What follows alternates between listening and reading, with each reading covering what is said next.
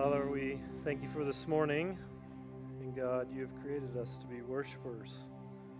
And so, Lord, we come this morning and we say, Thank you, God. Thank you for saving us. Thank you for walking with us. Thank you for blessing us. Thank you for providing for us. Thank you for giving us the time and the space and the health to be here this morning, Father. God, we're so thankful for all the benefits that have come from your Son and what he did on the cross for us. And so, Father, now we look forward to your word, and God, we pray that you would speak to us even again. And we pray all this in the name of Christ. Amen. Well, good morning. Welcome. You know, you wouldn't know it, but we had over 130 teenagers in this building this weekend. And our sewer backed up from 130 teenagers in this building this weekend. Just think about that for a second. Maybe not too long. But some of our faithful guys, Spencer and Tono, did great work getting us back into order for about six hours yesterday. So let's give those guys a hand. They they cleaned up a mess that I don't think any of us want to mess with. So anyway, great weekend. You know, sometimes it's good just to worship and you go, I could be done now. I think I've heard from God. But he's got other things to say to us this morning. In fact, Jesus has quite a bit to say to us like he's been the last couple weeks. So we're looking at Luke 17 this morning if you want to turn in your Bibles. And here these words are going to be addressed mainly to us as disciples, though a little bit to the Pharisees. And if you remember Luke 16 last week, Jesus was addressing the, the Pharisees and their basically hypocritical lifestyle, their feeling of self importance, their greed, their lack of regard for the poor. And Jesus taught us last week that actually it's the poor in spirit, the ones that are actually outside the gate, that are poor, that will inherit the kingdom of God. And so now he turns back to address his disciples and show them that, that we have a higher calling on our life. We're not to live like the Pharisees, that we're to walk differently. Instead of being self righteous and self important, followers of Jesus are to be humble, knowing that it all depends on God. Where the Pharisees operated out of their own strengths, disciples of Jesus walk in faith, knowing that it's God that's doing the work. Where the Pharisees desire, desired the praise of men, we turn our praises back to God. And followers of Jesus are to get ready for his return. That's what Jesus wants to say to us this morning. So this week, Pastor Kevin and I were talking about this. We were calling it the higher plane of unspectacular Christian living. that Jesus calls us to a lot of things that don't look very spectacular humility, faith, and praise, and yet these are the things he calls us to in the way that he wins the world. So we'll look at this passage, Luke 17, two main sections this morning. First, how to walk as citizens of the kingdom. He's going to tell us about four different ways, things we got to work on. And then, secondly, he's going to tell us to be ready for Christ's return. Okay, so let's look at how to walk as a citizen of the kingdom. So, four short parables, Jesus is going to teach us some things. Here's the first one that kingdom citizens are careful to influence people for Jesus and are quick to forgive.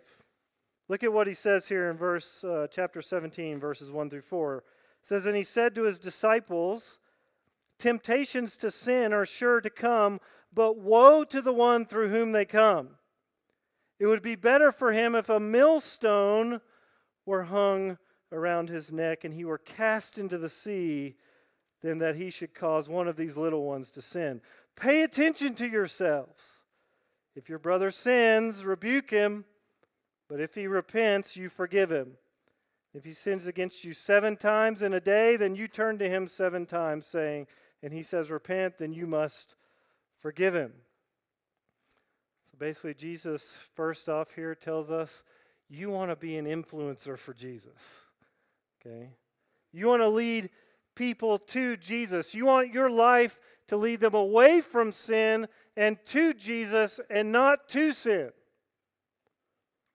Jesus tells us the temptation to sin will come, and we all know that well, right? I'm sure we've all felt that this week. This world full, is full of things that tempt our heart and mind to find happiness and satisfaction apart from God. In fact, James 1 13 through 15, it tells us that we are tempted not because of those things out there, but actually what's in our heart that drags us away. And when, and when those desires give birth to sin, it then leads to death. This is our sin nature, wants us to drag us away from God. But Jesus is telling us, as his disciples, you ought not to be the place where temptation comes for other people.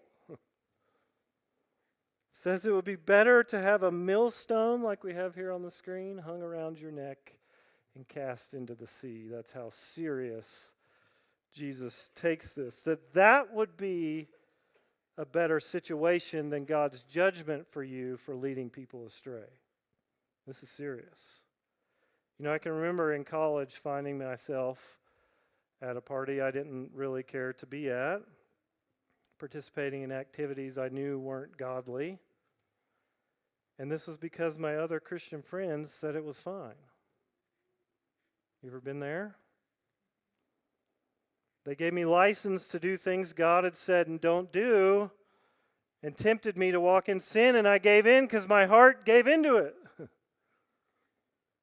Jesus says, This is not what disciples of mine should look like. Don't lead people astray like the Pharisees are doing, is what he's saying. In fact, Luke 17 3, pay attention to yourselves, pay attention to how you walk. You know, it's popular in our Christian culture to take on our wider American culture of freedom and say, I can do whatever I want. You can't judge my actions. But Jesus is saying the way you live your life reflects your commitment to Jesus. This is important. Jesus is our Lord. If He's our Lord, then He has a claim on the way we walk, the way we live. Our freedom is limited by Jesus' claim on our life and the ways He's commanded us to live and His concern for His mission to bring others to Himself that's to be worked out through us. And so He says, Watch yourselves, live in ways that promote godliness around us. Live in ways that, that push people to the gospel. Be the, the fragrance of salvation, not the fragrance of death and sin. In fact, Romans 14 13 says this. Paul says, Decide to never put a stumbling block or an hindrance in the way of any brother. And not only do we give up our lives for Jesus, but also for those around us. The way we live affects our Christian witness to others in the way Jesus is seen by them. So let me ask you this what type of influencer are you? Right? What does the way you live say about what you believe? Are you leading people away from God or to Him? You know, we went to this youth conference one time, and the person said, You know, what's on your social media might show you the way people see you. Right? So, what's on your Facebook page? What's on your Instagram photos? What did you post in Be Real this morning? if you're a youth, you probably posted a picture of you sleeping, right? What does it say about what you think about Jesus? Jesus then goes on to say this that we should be quick to forgive others. Listen, says if you see a brother sin against you, right, you ought to call him out on it. He says rebuke him. And that in itself in our culture can be hard to call someone out and to receive it. And yet, Proverbs tells us it is great wisdom to receive correction from those that we trust. Let's learn to see correction. But it says if the other person repents, you call them out and they say, you know what? I'm really sorry for that. Right? Will you forgive me? Then we ought to be quick to forgive them. Jesus says, even if this brother or sister sins against you seven times in one day and repents, you must forgive them.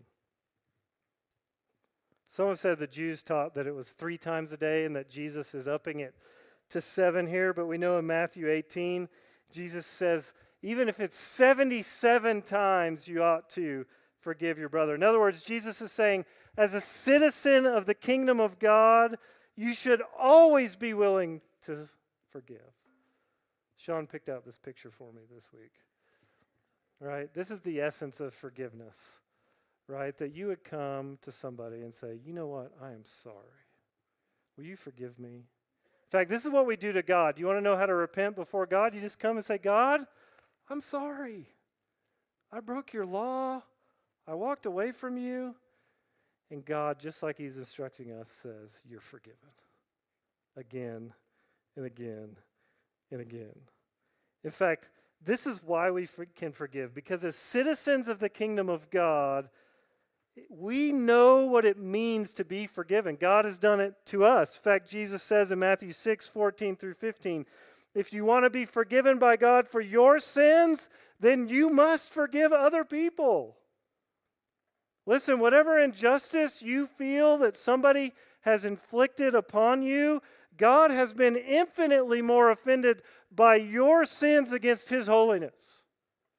And you know what He does? He forgives us. In fact, Romans 5 8 says this God shows His love for us in this, that while we were yet sinners, Christ died for us. Jesus is too willing to forgive us when we repent, and we are then commanded to turn around and do the same to those that have sinned against us. One of the best verses in the Bible, 1 John 1 9. If we confess our sins, he is faithful and just to forgive us our sins and to cleanse us from all unrighteousness.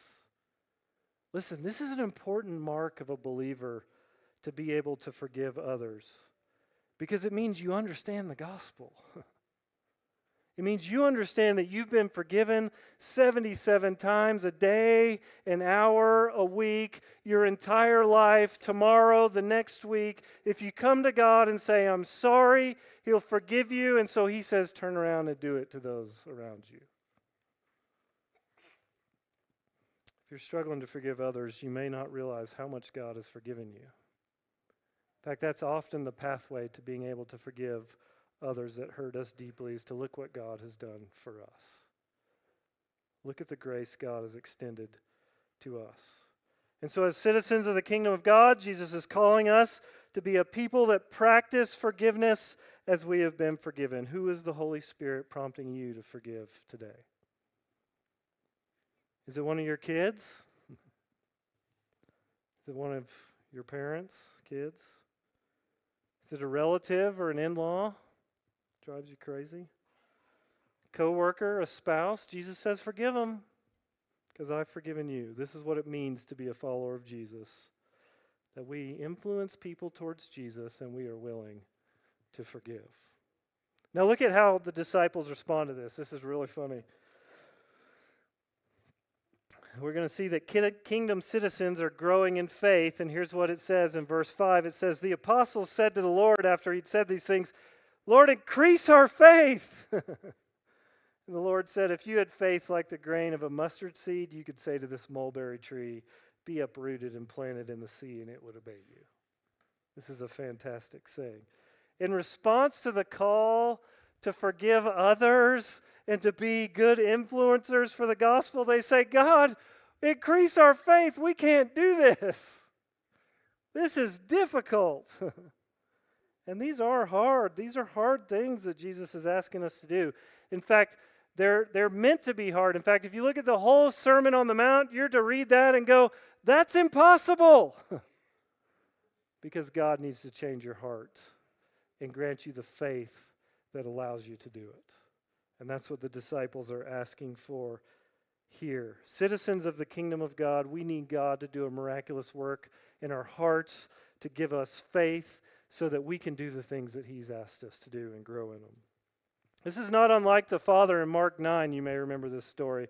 That Jesus wants to heal, He wants Jesus to heal His possessed son. And in Mark 9 23 and 24, Jesus says, the guy's kind of saying, like, heal him if it's possible, Jesus. And Jesus says, Look, all things are possible for the one who believes. And the man responds, I believe, but help my unbelief. Increase my faith, Jesus. Jesus is calling us as kingdom citizens to things that we can't do in our own strength.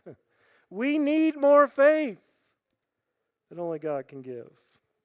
In fact, Ephesians 2 8 through 10 there tells us that we're saved by grace based on nothing we can do, and that our faith is a gift of God. It's a gift. Listen, you can't try harder and find it. That's what the world tells you to do. Find it in yourself, right? Muster it up. You can't do it. You can't white knuckle forgiveness to other people. Doesn't work. You can't defeat sin in your life, right, without strength from God. We need increasing faith that God gives through His Spirit. You know, sometimes I've found it hard to forgive people in my life. Has that ever been you? Anybody found it hard to forgive somebody? and I'll pray day after day, Lord, I forgive that person. Help me forgive this person. Right? Increase my faith. Change my heart towards them. Lord, help me forgive them. Some of those I've had to pray for days, some for weeks, some for years. and yet, as we do that, God increases our faith. And Jesus is saying, if you have the faith that my Spirit provides, you can do amazing things, like plant that tree in the ocean. and I've seen God's people do amazing things in faith. Guys planting churches where there's never been churches before, missionaries going around the world doing amazing things for the gospel, people loving the unlovable, forgiving people that have destroyed their life having the chains of addiction broken, marriages being restored because we believe God can do it, stopping oppression and injustice because we believe what God has said for his love for the poor and marginalized. One of the best ways we can grow our faith, I think, is to pray. Right? We ask God to move, and when He moves, it builds your faith. Next time you'll, you'll ask for more. You'll believe more that he'll do it. You can guarantee the guy that asked Jesus to heal his son, when he healed him, he had more faith. Tono this week was telling me that they were praying for one new person at Iglesia Risen Life for their service last week, and they got one new person. I said, Well, Tony, you should have prayed for more. you should pray for three or, or ten right? But we got to learn, we got to grow in our faith. We got to know that God answers our prayers. I have a pastor friend, he always tells me when he's evaluating two choices, he says, I take the one that takes faith because I want to grow in God. I want to see God move. And so where do you need Jesus to help you increase your faith? Is it able is it to be able to forgive that person you've never been able to forgive? Is it to believe that he will take care of you and provide for you? Is it to believe that He can transform your kids? Is it to replace that paralyzing anxiety with peace? Help you break that, that string of depression? Or maybe it's to step out in ministry, what God's calling you to do. Listen, God is calling some of you to step into ministry. We need church planters and more missionaries, like we're going to send out soon, and Bible study leaders and others. What's God calling you to step out in faith to do? Let's move the mulberry bush into the sea. right? It's a good example, right, Oliver? We need a growing faith. Now, here's the third thing Jesus is going to teach us here. He says, Kingdom citizens serve in humility. Look at verse 7 here It says, Will any one of you who has a servant plowing or keeping sheep say to him when he has come in from the field, Come at once and recline at the table? Will he not rather say to him, Prepare supper for me and dress properly and serve me while I eat and drink, and then afterwards you will eat and drink?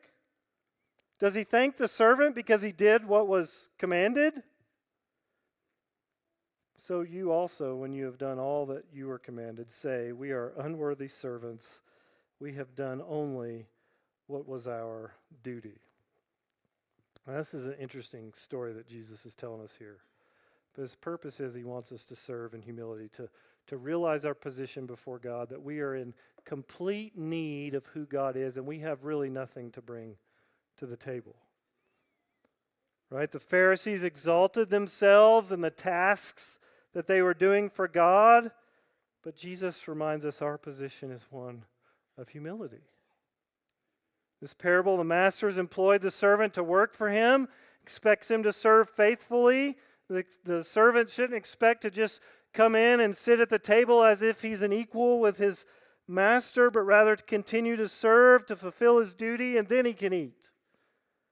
I often think about this with my kids, right? They, they help us clean up around the house, and then they say, okay, now what's our reward? And I say, there is no reward. You get to live here, you get to eat dinner, you get power in the light switch, there's water in the sink.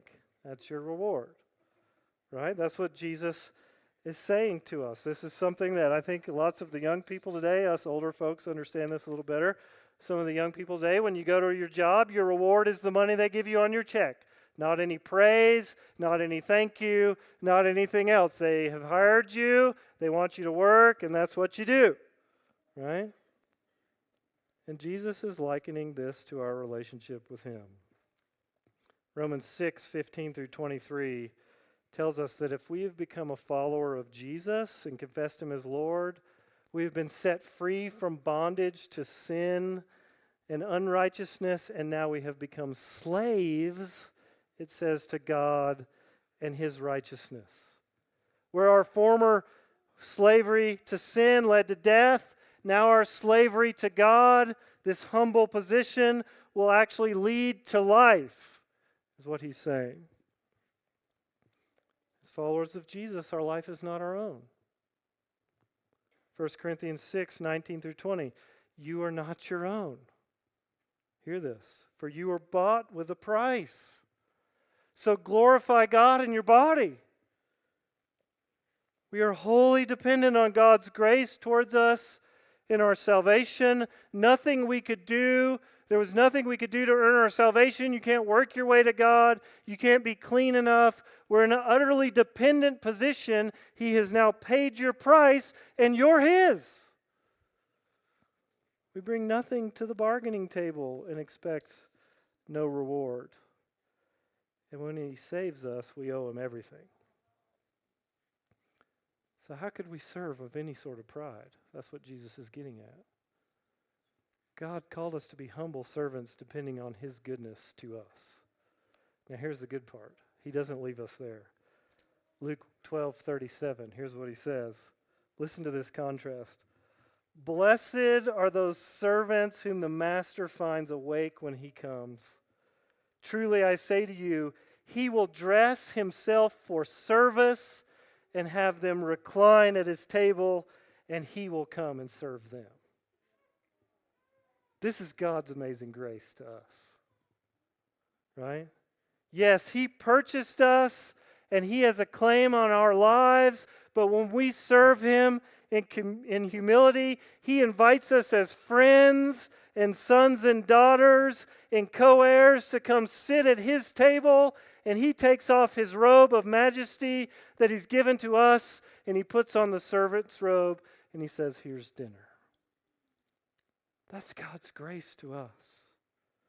In fact, that's what Philippians chapter 2, verses 2 through 11 is all about. It talks about how Jesus left the glories of heaven to come and serve us so that we could be saved. And so we are now to go out like he did and lay our lives down for others. And we do it in humility, knowing that God, it's God's goodness to us that we can be in his family. This is the higher plane of unspectacular Christian living. and then Jesus teaches us this. I like this one. We were doing this this morning. He's going to teach us that kingdom citizens worship. Look at what he says here in verse 11 says on the way to Jerusalem he was passing along between Samaria and Galilee and as he entered a village he was met by 10 lepers who stood at a distance and lifted up their voices saying Jesus master have mercy on us and when he saw them he said to them go show yourselves to the priests and as they went they were cleansed Then one of them, when he saw that he was healed, he, he turned back. He was praising God with a loud voice. And he fell on his feet, face at Jesus' feet, giving him thanks. Now he was a Samaritan. Then Jesus answered, Were not ten cleansed? Where, where are the nine? Was no one found to return and give praise to God except this foreigner? And he said to him, Rise and go your way. Your faith has made you well. You know, we have this new discipleship wheel that we've been showing you guys now for quite some time. And really, on the outside of this wheel, it talks about that a risen life is a life of worship. This is the goal of our Christian sanctification that we would be worshipers of God. That, that all we do, all of our life, that we would be turning it back to worship of God. That God saved us like He cleansed that leper. We would turn back everything we do to say, God, thank you. I praise you. You are great. That's what God wants of our lives. In fact, worship is our response to who God is and what He's done. And here, only one of the ten lepers healed by Jesus returns to Him to give Him praise. Good to notice that here, Jesus is also the one that receives worship, right? He doesn't. He doesn't stop that because he is God. He healed the healed man knows what Jesus has done and he is worshiping him with God's praise. And Jesus points out that of, of these ten, only one came back to say thank you. And he's a foreigner, Jesus said. This is point out that the, the Jewish people had rejected Jesus, and yet he was going to do a new work throughout all the world to call all men to himself. And here comes one just like us to worship Jesus. And once again, it's by faith that this man has been made well. This is one of the best things about being a Christian, if you can get this, is worshiping Jesus. We talk about this every week. We love to come on Sunday morning to sing songs and to praise God. It's wonderful. It, it enlivens our heart to, to praise God for all He's done this week. I, I like that song we sung this morning. God, we, we just want to praise you because you've been so faithful. Thank you for all you've done. This is the heart of worship that God wants from us. One of the best things we can do throughout our day in prayer is to give God thanks. You know, sometimes we make fun of, of praying at mealtime, but that is meant to be a time where you just give God thanks, not just for the meal, but for whatever has happened between those two meals. Right? And I encourage you, wherever you are during your day, stop and give God thanks. When you see Him do something, just say a little prayer God, thank you. This is what it means to be a worshiper of Jesus. Now, after giving some ways to live as a, a kingdom citizen, Jesus is going to urge us to be ready for his return. And so let's look at what he has to say for us here uh, in chapter 17, verse 20 through 21. Now, Jesus turns back to the Pharisees and he says this. So he says, being asked by the Pharisees when the kingdom of God would come. Okay, good question. He answered them, The kingdom of God is not coming in the ways that can be observed, nor will they say, Look, here it is, or there, for behold, the kingdom of God is in the midst of you. Okay, so here the Pharisees are trying to understand when's this kingdom coming, Jesus, that you keep talking about? Because they'd long awaited the establishment of God's reign on earth, a, a government led by one of David's sons who would, who would throw off the Roman oppressors and all others, and he would rule in justice. And some of them may also have looked at Jesus' ministry as weak and kind of poking fun at him, like, when's this going to happen, Jesus? Right? Where is this thing? But they were thinking of a real and physical government. And Jesus says it's going to come in ways that you wouldn't think possible, in ways that you might not observe. In fact, they so wanted him to to produce a physical government. John 6, chapter 6, verse 14 and 15 says, When the people saw the miracles of Jesus, what he was doing, they wanted to make him king by force. They're trying to take him and put a crown on him so that he can rule as, as the nations, rule as a government. And Jesus is telling them, Look, the kingdom is first going to be established in the hearts and minds of people. That the kingdom has come through Christ and through the gospel and people that are having their hearts transformed. It's not in ways that you can observe, it's a spiritual kingdom that is being formed. Furthermore, as we begin to celebrate this Easter time, it's coming through a, a suffering servant, not a, a great and mighty man, but one that's going to come and actually die for his people. Not in ways that you think. He says it's in your midst. And we know that when Jesus came, he established his kingdom and it began to grow through 12 apostles and has spread to all parts of the earth in ways that we can't observe through hearts and minds, hearts being given to the gospel. And so the question for us is have you entered the kingdom?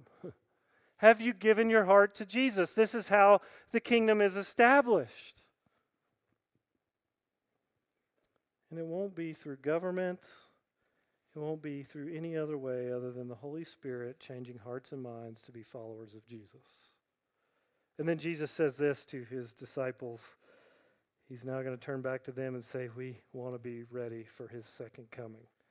Now, we love to get crazy thinking about Jesus coming back, right? The end of the world for good reason. It's a little crazy, a little scary. All of our sci fi movie and dystopian dreams coming true. You know, back when I was a kid, there was this book, and I meant to bring it today, called The 88 Reasons Why Jesus Was Going to Return in 1988. and I remember my mom sitting me down saying, okay, let's be ready, right? This may happen. Don't be scared right? And then it became 1989. And there was a sequel 89 Reasons Why Jesus is Coming Back in 89. And in 1990, we gave up on that, right? So we can get crazy about this, but these are the teachings of Jesus, and we want to hear what he's saying and apply them to our lives. Okay, we know the big contours is what he's telling us here. So listen to what he says here in Luke 17, verses 22. It says, And he said to the disciples, The days are coming when you will desire to see one of the days of the Son of Man, and you will not see it. Think we desire Jesus' return today? And they will look to will say to you, Look there, or look here. Do not go out and follow them. For as the lightning flashes and the lights light up the sky from one side to the other, so will the Son of Man be in his day. But first, he must suffer many things and be rejected by this generation. Just as it was in the days of Noah, so it will be in the days of the Son of Man. There will be eating and drinking and marrying and being given in marriage until the day when Noah entered the ark and the flood came and destroyed them all. Likewise, just as it was in the days of Lot, they were eating and drinking and buying and selling and planting and building but on the day when Lot went out from Sodom, fire and sulfur rained down from heaven and destroyed them all. So will it be on the day when the Son of Man is revealed. On that day, let the one who is on his housetop with his goods in his house not come down to take them away.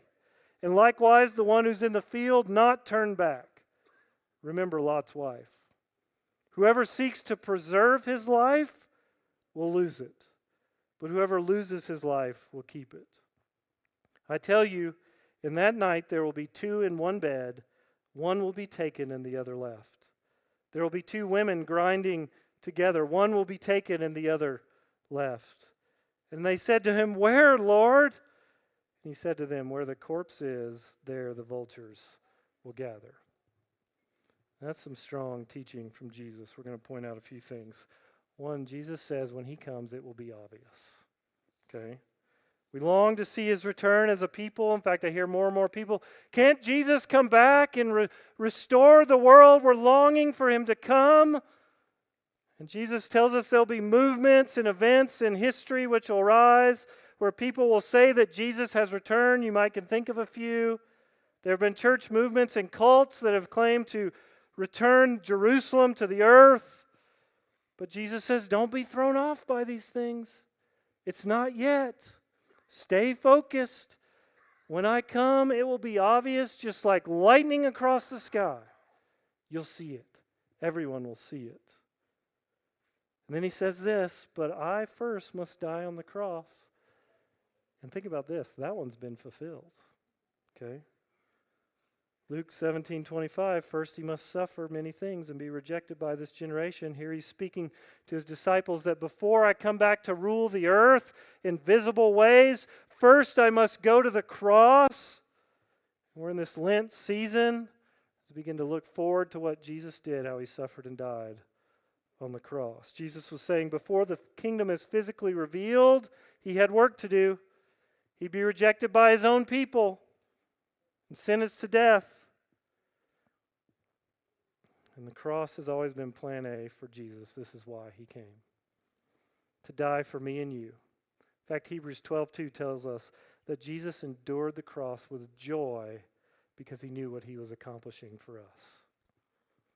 At the cross, our sin debt was given against God, was placed on Jesus, and he died the death that we deserve.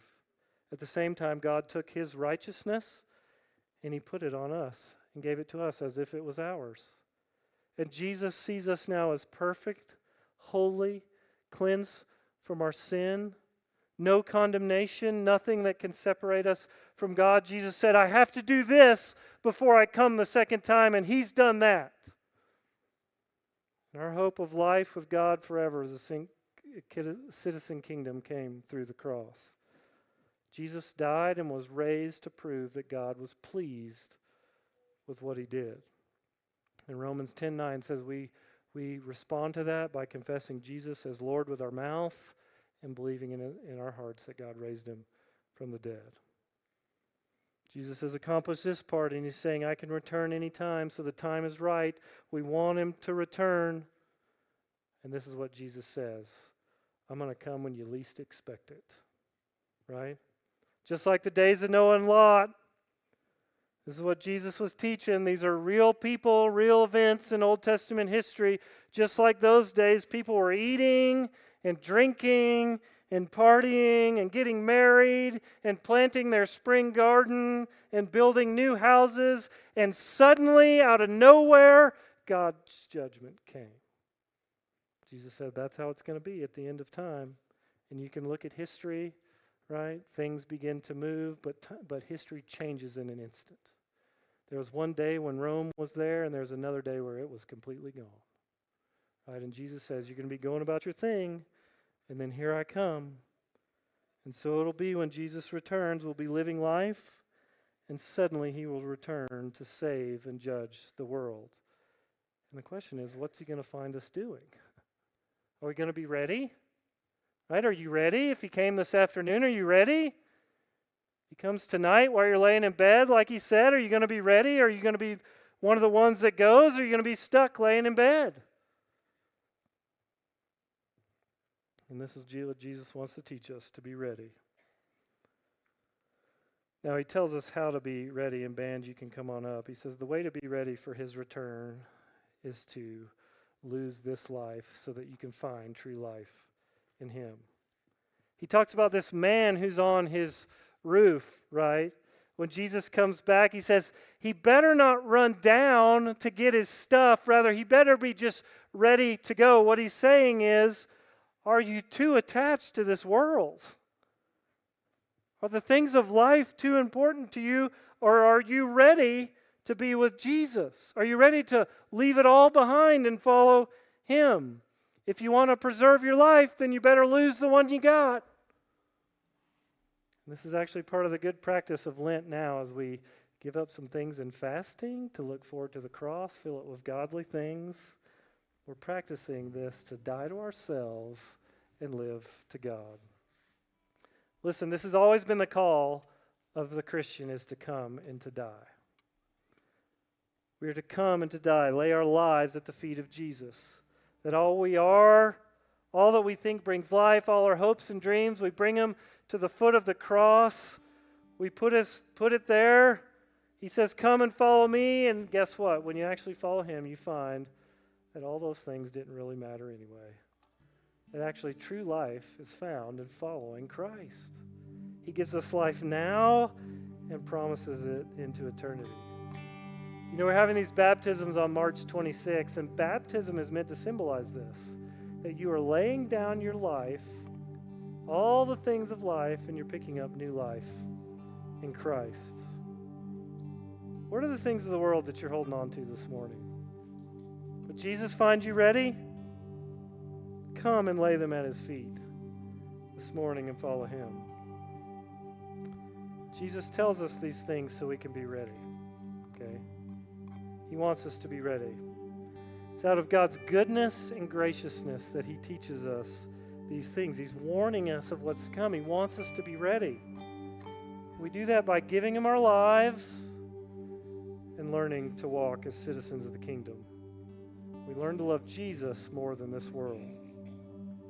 So this morning, I'm invite our prayer team up here. They'll be around the sanctuary. Also, our staff, if you see them in the sanctuary, they'll probably stand up wherever they are. You are free to go and pray with them. But I want to invite you, if you've never given your life to Jesus, that you do it this morning. Be ready, right? Lose your life so that you can find life. Ask Jesus to be your Lord. Maybe this morning you need to forgive somebody, as we talked about for the first time. The Holy Spirit's prompting you. Then come kneel, pray, say, God, help me to forgive this person. God, in your spirit, I forgive this person. There's things in life you've been desiring more than Jesus. He says, Come and let's repent of those things. Let's let go of those things so that we can then find joy in following Him.